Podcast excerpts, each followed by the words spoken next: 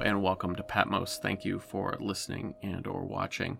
Today we're going to be talking about uh, a little bit of old news. Uh, it was about a month ago, but uh, Archbishop Gomez of LA, his address um, that he made. He's the president of the Conference of Catholic Bishops in America, and uh, we're going to be talking about that. The um, kind of the recognition of the Church of Woke um, and a little bit of its history, at least as far as I see its evolution going. But first, a little housekeeping. If you could please leave a rating and review on iTunes. Uh, if you're watching, please like the video. Uh, please subscribe and share. Hit the notification bell. Uh, which lets you know whenever a new video comes up. Um, I also run a little bit of a community on locals.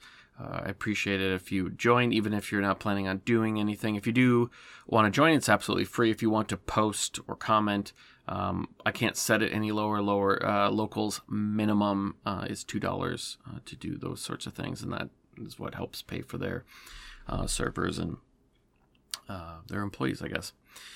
Uh, I'll also be using that as kind of a bit of a rallying point if uh, there's ever a point in the future where things start to get a little bit more sketchy online as far as for using any of the other major platforms. So uh, I just encourage you there. Just go sign up, and then um, you will uh, be able to come and um, see wherever we end up at.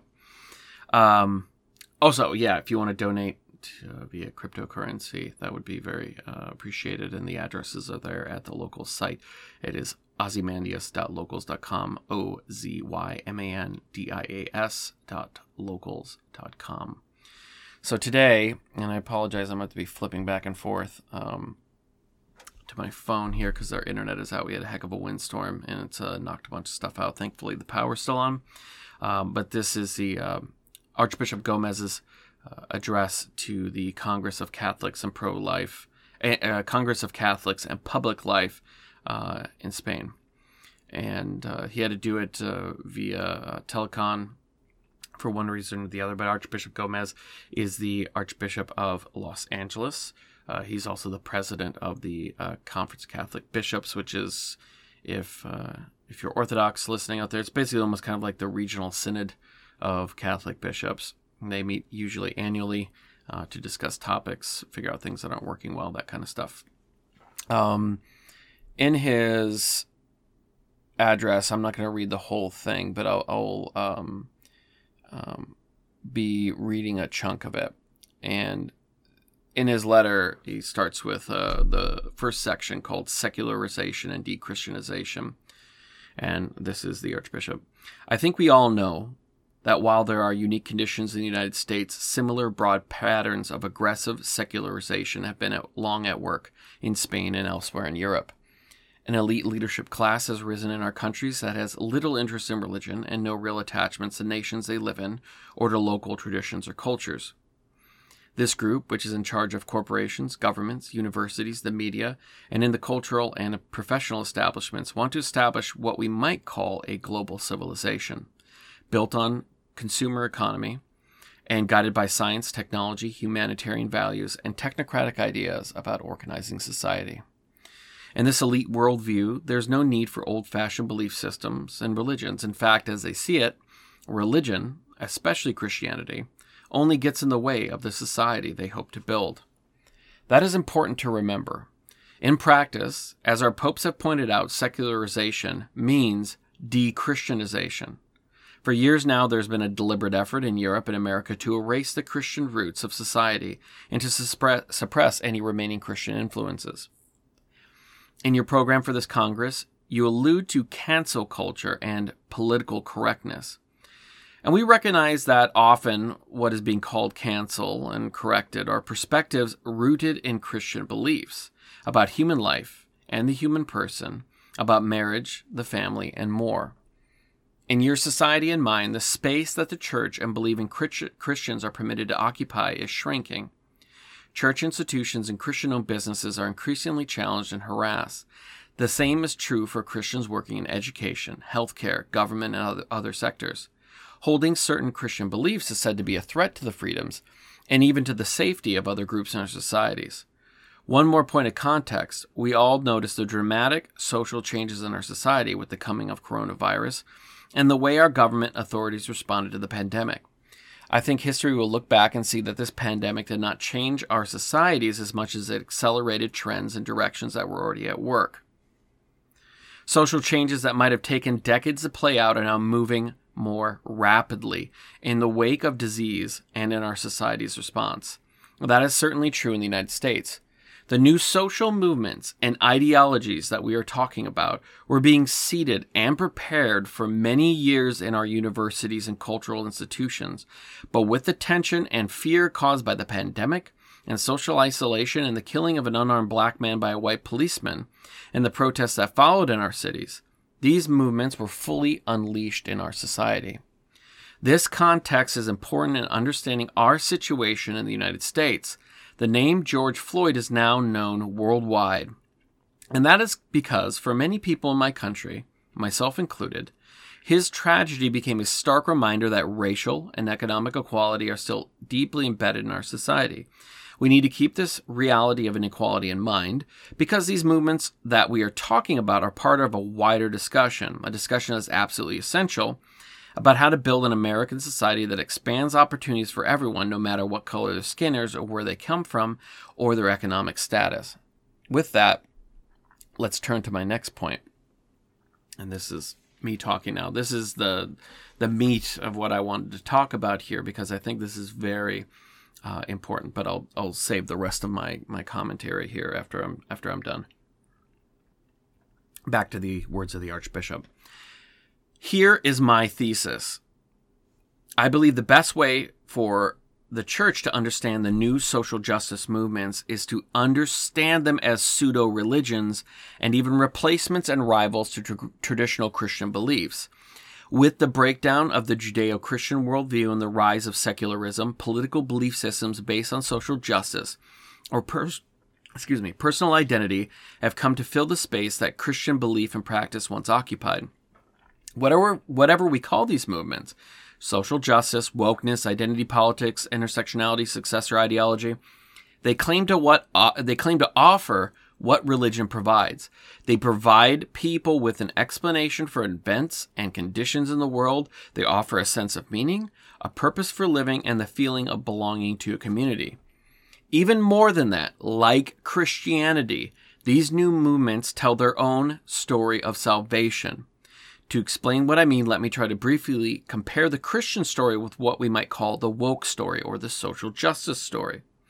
The Christian story, in its simplest form, goes something like this We are created in the image of God and called to a blessed life and union with Him and with our neighbors. Human life has a God given telos, an intention, a direction. Through our sin, we are alienated from God and from one another, and we live in the shadow of our own death.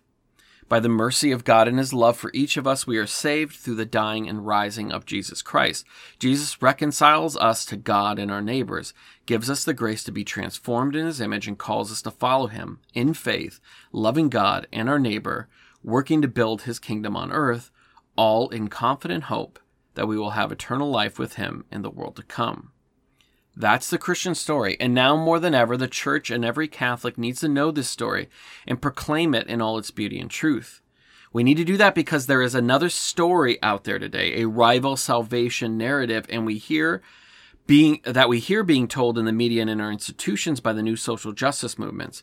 What we might call the woke story goes something like this. We cannot know where we are from but we are aware that we have interests in common with those who share our skin color or our position in society. We are also painfully aware that our group is suffering and alienated through no fault of our own. The cause of our unhappiness is that we are victims of oppression by other groups in society. We are liberated and find redemption through our constant struggle against our oppressors by waging a battle for political and cultural power in the name of creating a society of equality of equity. Clearly, this is a powerful and attractive narrative for millions of people in America, American society and in societies across the West. In fact, many of America's leading corporations, universities, and even public schools are actively promoting and teaching this vision. This story draws its strength from the simplicity of its explanation. The world is divided into innocent and uh, innocents and victims, allies and adversaries. But this narrative is also attractive because, as I said earlier, it responds to real human needs and suffering. People are hurting. They do feel discriminated against and excluded from opportunities in society, and we should not forget this. Many of those who subscribe to these new movements and belief systems are motivated by noble intentions. They want to change conditions in society, society that deny men and women their rights and opportunities for a good life. This, uh, or of course, we all want to build a society that provides equality, freedom, and dignity for every person, but we can only build a just society on the foundation of the truth about God and his human nature. This has been the constant teaching of our church and our popes for nearly two centuries now. So he, he goes on to say, um, talk about how these critical race theories, ideologies are profoundly atheistic this is where I kind of diverge and I, I disagree with him because he's not. The thing is, he's like he's almost there because he, he says that they're atheistic and they deny the soul, the spiritual, the transcendent dimension of human nature. Um, I don't think that they do, um, at all. The Church of Woke is profoundly spiritual. You, humanity is profoundly spiritual, and I've I've talked about this Oh, maybe I haven't on on this podcast. Maybe I'm thinking back, excuse me, to my Bitcoin podcast where we kind of discussed. Um, yeah, I think that was because we were talking about Bitcoin as a religion for for people. Um, but people are profoundly spiritual and religious. When they when people say that they aren't, you know, I'm, I'm not spiritual. I don't believe in that stuff what they mean is, I am not, I do not practice or, I do not practice. I also do not recognize um, myself in any of the spiritual practices or descriptions of spiritual experience that for the most part I'm speaking from a Western perspective as far as for like kind of in the, the European West. I don't identify with with you know Christian faith uh, or religious experience or mysticism or those types of things. But people are always profoundly, even I mean, like the most atheist, like uh, Richard Dawkins, profoundly spiritual person. He's profoundly spiritual for scientism. That his life is, it's not a matter of. Um, just this is this is something I you know I like being a scientist and I you know I enjoy my job and all that. It's like he is an evangelist for for um, a Christian denying scientism, I guess you could say, or they're denying the Christian concept of the world. Uh, he's profoundly spiritual in that this is his life's mission. One does not dedicate. I'm sure he's making money from it, but these types of uh, circuits of, of, of talking uh, or of, of, speaking engagements and, and talking at universities and writing books and going and promoting the book and all this kind of stuff. I mean, this is is grueling. Everyone that I've ever talked to that's ever uh, or just heard people talk about um, their experiences with kind of doing these sorts of thing of being a public persona is it's very grueling. It's very, very, very difficult. And uh, it's not something that you, I mean, like Dawkins could have retired comfortably years and, you know, years and years and years before. Um, but he didn't because he's profoundly spiritual, he's profoundly religious. People are. And with the breakdown of, um, well, I guess we should maybe go back a little bit. So, to to see the root of of this. I mean, it really goes all the way back to the Garden of Eden, the the adversary, um, Satan, the devil, does not care. I'm sure he finds profound enjoyment to have people who are uh, not cosplaying atheists, uh, atheist trolls saying that they are of the Church of Satan, but like actual people that do believe what they're doing and do do those sorts of sacrifices and stuff. Um, but he doesn't care if you like. He's not trying to convert seven billion people to offer satanic sacrifice in an overt fashion, right? He only wants you to worship something as long as it's not God. That's it. He does not care. He does not care if you're Hindu. He does not care if you're Satanist. He does not care if you're really into CrossFit. As long as whatever it is that you are worshiping is not God. And I guess we could define worship differently too, because the very topical concept of worship is okay, well, I, I go to church, you know, I go to church on Sunday and, and I participate and I believe in God and I sing the hymns and, you know, I kneel down when I'm supposed to kneel down and all that kind of stuff. And it's like, yes, I mean, that, that is worship of God. But when we say, what do you worship? That is, if you were going to, if everything in the world became illegal, from playing video games to um, eating food to worshiping God to riding a bike to hiking mountains. If a prosecutor had to come and say, okay, what is the easiest thing for us to convict this person of? What would that be in your life? Do people know you as a man or a woman when they go like, "Oh, oh, so who, you know, if they were describing you, would they first say, "Oh, he's, you know, he's very Catholic, he's very orthodox, he's very fill in the blank." Or would they say, "Oh, he's an avid mountaineer." Oh, he's an avid this or whatever. Um, and it doesn't mean you can't have hobbies and passions because one you could rightly say like this is just a misperception of people, but this I'm just more of doing this as a thought experiment. But what you worship is identified by how you act in society. Are you oriented towards where God and the worship of Him is the number one thing in your life, no matter what? Or is it you're practicing fill in the blank, but you're pa- but like what your but your biggest passion and what you think about and obsess about and do all that kind of is that God or is that something else? And this is where the parables of the rich men always come into play. It's not that you having the skills, whether you are very good at coding and you make a lot of money doing that, it's not, and, and that being rich is bad. It's not that if you are a very good financial advisor, let's say, or um, somebody who consults with, you know, uh, very well-off people and helps to protect their money and and invest wisely, um, and you make a lot of money for that trouble. That does that mean that you won't get to heaven? No. The the lesson in the parable of the rich men is that what we are greedy about whether it's money or anything else, is what is going to sink our soul.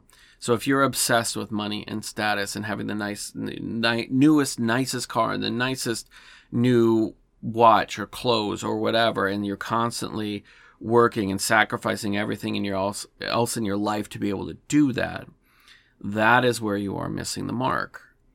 It is not in the fact that a bunch of money appears in your bank account. It's in how you approach it. Some of us are given gifts of, uh, I'm sure you've met these people that are extremely good with children. Extremely good. Like those kind of people are going to be great. Like wonderful parents or teachers working with small children, different things. Like they have an immense amount of patience and understanding and just have a way of talking to children that a lot of people do not. That is your gift, and that's what you should use to serve God in that manner. Some people are blessed with just musical talent. It doesn't mean that being very good at music and practicing a lot is a bad thing, but what are you orientating yourself towards? Is it just music? In the same way that if God blesses you with the ability and the circumstances where you can make a lot of money, that's there's nothing wrong with that. It's not that you should turn that down. You should not sacrifice your family, your faith, and all those sorts of things for just making money. But God is calling you to then take that wealth that you have gotten and use it to build his kingdom on earth. whether that's donating to a church, to charities, supporting priests, supporting religious, um, supporting um, uh, Catholic education programs, things like that. The parable is really about what are you orientated to? And Christ was speaking to poor, mostly uh, very poor, what we would call working class, but working class today would be kings and would be would be uh, would be Herods compared to these people. And he was not saying having money. He was saying that having money and using it selfishly is the problem. Obsessing about it. Um, Joseph of Arimathea uh, donated his his burial chamber so that Christ could be buried there, and had him wrapped in a fine shroud and, and perfumes, and all the burial uh, Jewish burial practices were were uh, conducted. And if we go back, I, I, digress there a little bit, but if we go back um, to the Enlightenment, that's kind of the start of all this. You saw um,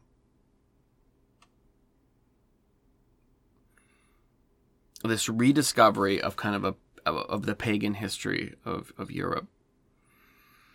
And this idea, well, they were so far ahead. They had these ideas. It was the rediscovery of knowledge and the associ- association that with pre-Christian times led to a overt or inferred blame of Christendom and the Christian faith for the backwardsness of it. And that because, well, we look in the Romans, they were so advanced. So should we not just emulate them in every way? They were free with their sexuality, they were free with their morals. I mean, there was a moral code, but they didn't have these same hangups. Should we not emulate them? And this was the beginning of the idea of the social gospel the Church of Woke. This idea of human progress on earth in material terms as being the true goal that we should align ourselves to. It was the sin of Adam, the focusing on self. I want to be God. As the Archbishop says in the letter, we are called to build God's kingdom on earth.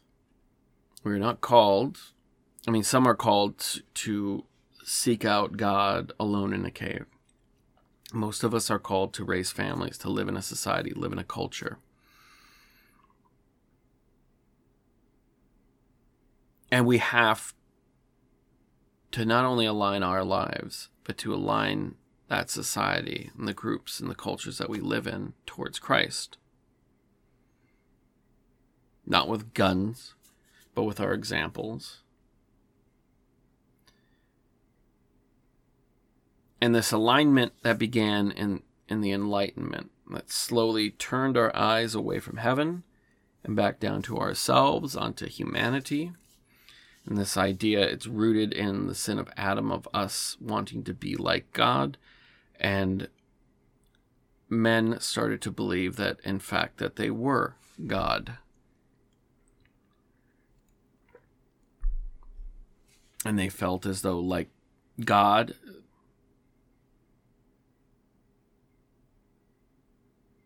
will punish vices and bring chastisements to bring his people back to him and back towards the goal, so should they be able to use whatever means necessary to align their countries, their people, back towards their goal of a utopia on earth. And if you fast forward quite a bit, all the way to the end of the 19th century, really the beginning of the 20th century, you start to see within Protestant American circles this idea of the social gospel. I guess we could go back just a little bit post uh, Civil War as the West is being won. There were groups of Christians that were seeking uh, to create these. They had these ideas of forming utopia on Earth, right? And uh, Protestantism, especially, is about, or I shouldn't say, uh, broad brush. The, there was a there was an idea of let's get back to the original church, right? Let's copy what the original Christians did because they looked at, um, and they had right criticisms about the corruption within the church, the selling of indulgences, uh, the corruption of of men who were not committed to celibacy or chastity or serving God in any way, but were um, using ties and money and bribes to get themselves promoted to becoming bishops and cardinals so that they could enjoy those trappings and titles. Um, they were right to have criticisms of, of, of, those things, but they then said, "Well, let's let's go." What they thought was opposite. Let's go back to the original Christians. They were poor people living in big cities all across the known world, and they met in tiny little houses, and they didn't have these gilded crosses and massive mitres and all that. I mean, the problem being is that there were bishops um, in early Christian periods. There was broad consensus on the real presence of Christ in the Eucharist and in the sacraments, but um, not to make this into a Protestant bashing idea, but it. Um, they wanted to get back to this original concept. So they started to, uh, individuals would form these communities and they would build them out in the middle of nowhere in the West.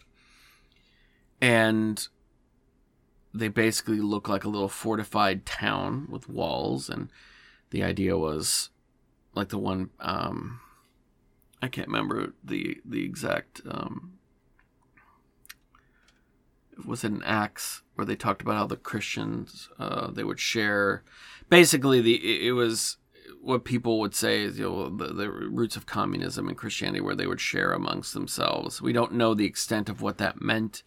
Um, if I had to guess, I would say is that um, it, it, was it was it was basically like a, a, sharing community where they would share.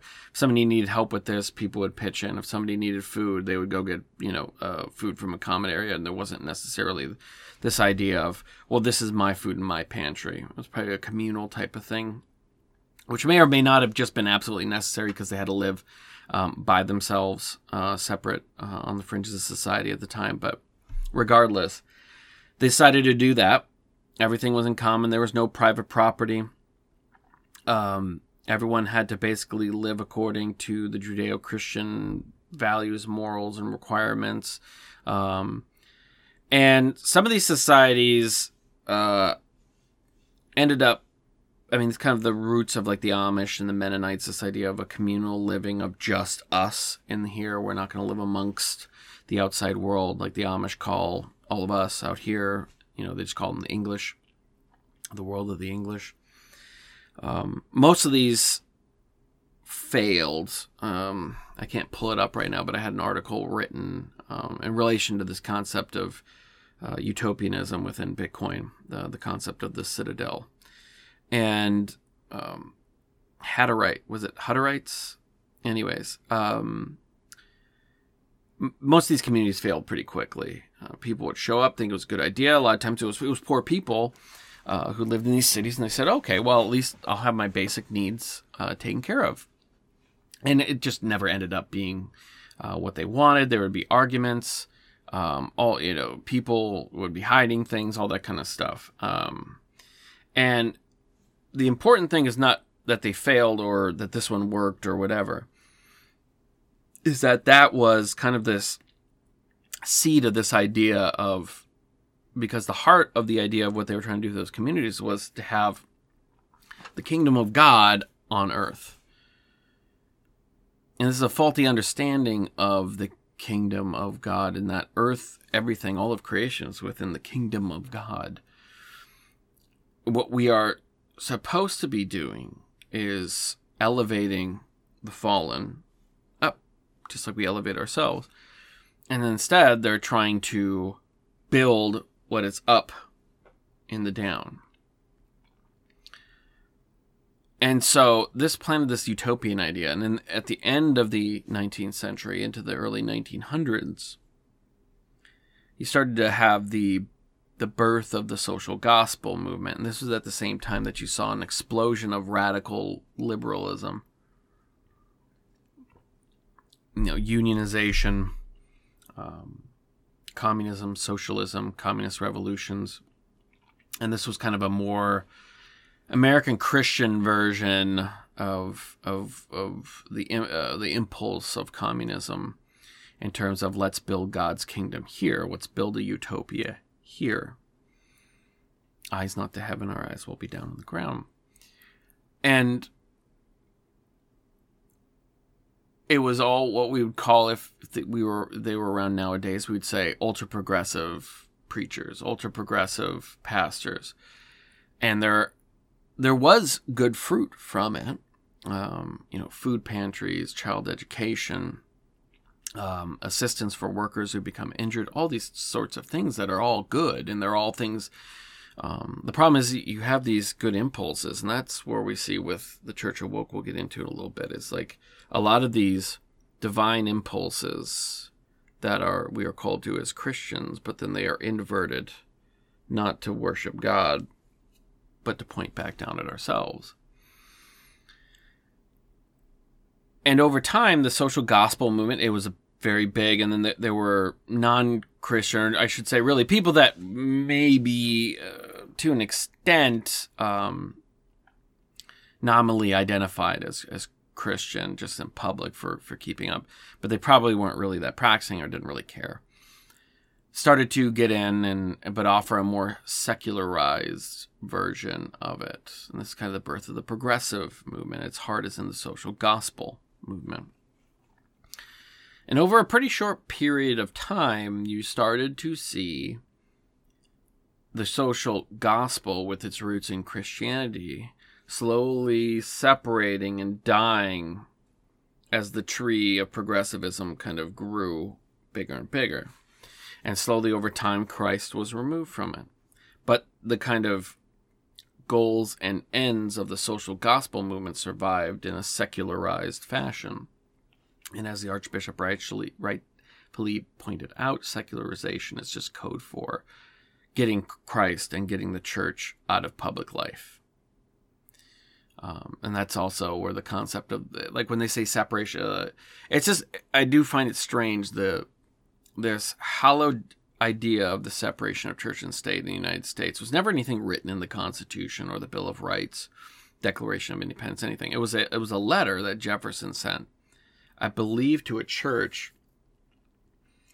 Obviously, he was writing about it.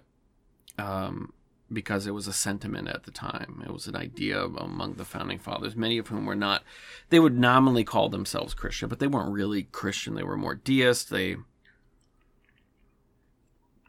believe in a rough conception of the Judeo Christian God, but not in any of the religious practices um, from the first 1700 years, really, uh, at that point when they were living. Um, but so when they say separation of church and state, when they say we want to separate church and state, they're not saying, oh, we want to make sure we don't end up having a caliphate here, or oh, we want to make sure we don't ever end, end up having like a, a Hindu uh, United States. What they really meant is we want to get Christ out of the government. We want to get Christ out of America. Right?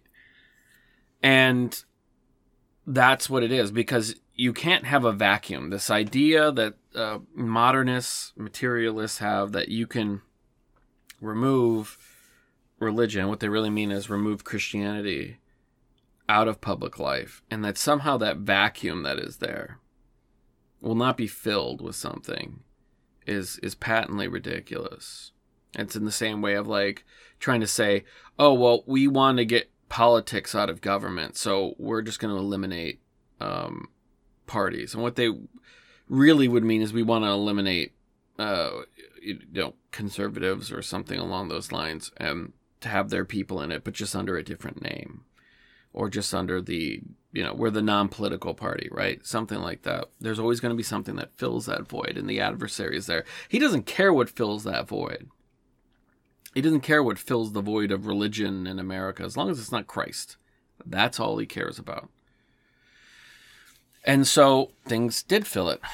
Um, as we've seen the the the de Christianization of the West, you saw. Um, it's not that sports and entertainment was never popular prior to this, but you go around to parts of the country and the local sports team is a religion. People who, to the point where they're not wearing a crucifix to a sports event, you know, whether they're going to see a football game or a baseball game or they're watching it at home on the TV. They won't wear a crucifix then, but they will wear that sports team to church when I talked about who you orientating yourself, who could you be? Con- what would be the easiest conviction in this theoretical scenario? For those people, it would not be a follower of Christ. It would be a Steelers fan, Seahawks fan. This is a perversion of a right. It, it you. It is not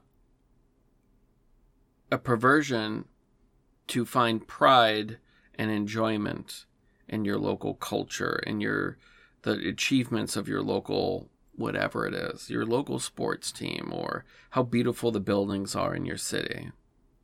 The perversion is is when that becomes pride and takes your eyes off of God.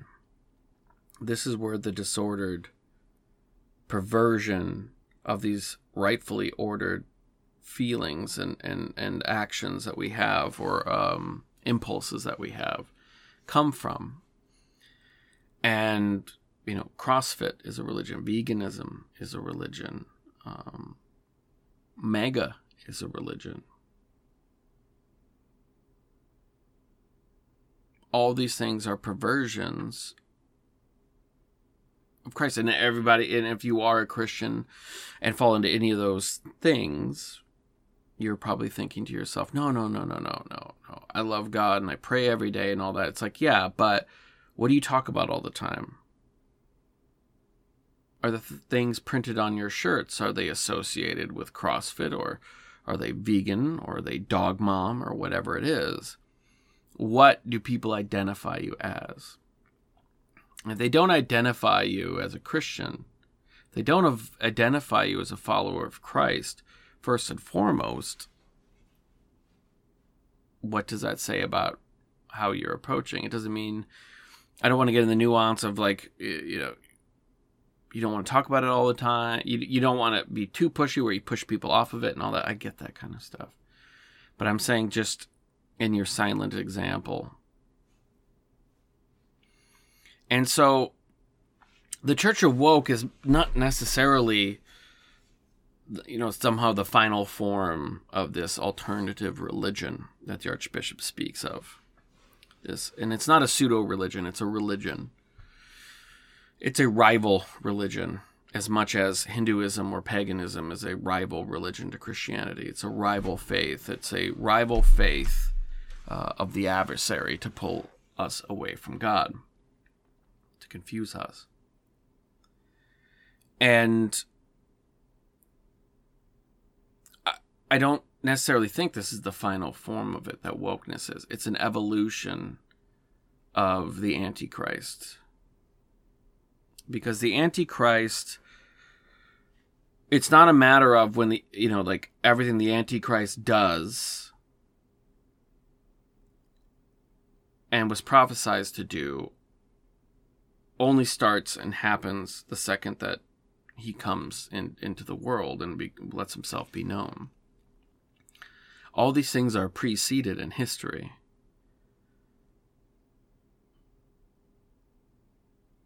Christ was always the Redemptor. His coming was preceded. Our fall was was was preceded. The sorts of splits in Christianity were were preceded. And they are in a way part of all the of the divine intention, the divine plan. But it's not as though everyone will be hypnotized to an extent where the Antichrist just shows up and everybody was a really good, faithful Christian, all of a sudden just says, oh, never mind. These things are preceded, slowly peeling away followers of God, slowly splitting them off into different directions so that they're confused and don't know who to turn to, don't know who has authority to uh, define doctrine, or who has authority to be able to um, clarify that which is unclear. We see through a glass, but we uh, we see through a glass darkly, but we see. And all these things are preceding the coming of them. And you know, I don't make any sort of predictions on this is going to be in you know oh in two years. I do, however, it, it, could be a, a bit of hubris because every generation has felt that they were viewing um, they were either in the end times or uh, they were they were coming very quickly. In truth, the end times have uh, we've been in the end times since since Christ's uh, death and resurrection. But our time is not. It's not a matter of well, the end times are a period of three years or anything like that. Like these things can stretch out very, very long. But what we are experiencing and seeing today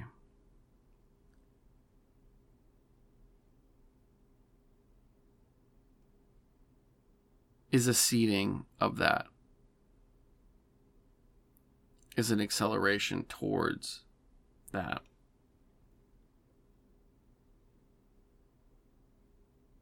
Most Christians would read Revelations and read about the mark of the beast and say, I would never get the mark. I would never do that. But how many of those same people will go, well,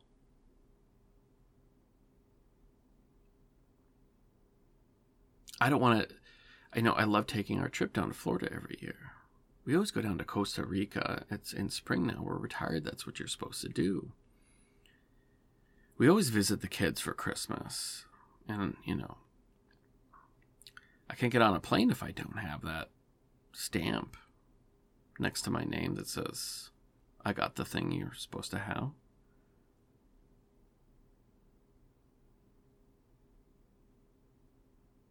If you're willing to do it for a vacation to be marked, I'm not making a direct comparison saying it is the mark, but it is a mark, of course. Everything's a mark.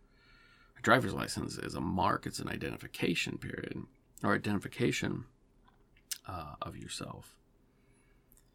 But if you're willing to be marked for something that is so fishy on the face of it, for such a small thing, what happens when it's you can't get an income and you, as prophesied, you cannot shop, you cannot conduct business without it? Everyone thinks of, of some sort of very literal scenario of a guy standing with a crown and dictating, saying, you know, you guys can't worship Jesus anymore, and unless you get this devil symbol uh, tattooed on your forehead, you're not going to be able to do this or that, as though it's going to be so overt in a way.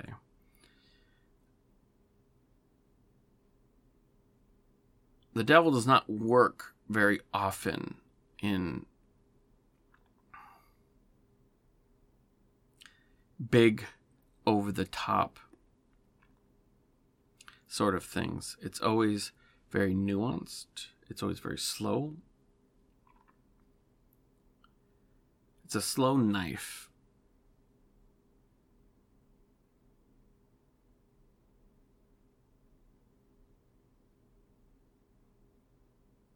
It's very much like a con man, where they prep you and work you towards that end goal of giving up that which they want to them. And it's not done in your face like some sort of used car salesman, or a bad used car salesman, I should say. Prep work is done, groundwork is done, and then slowly you start to think that, oh, well, I, you know, this is just a no brainer. It's not a big deal And you convince yourself. It's the small, you know, everyone always thinks in terms of, of your life and eliminating sin from it that, oh, I would never do X or Y. It's you've never been really challenged with X or Y before. And most people that had ever done really bad things, it wasn't like someone like Himmler was 16 and then they said, go kill 16 million people and then gave him a gun and, and whatever.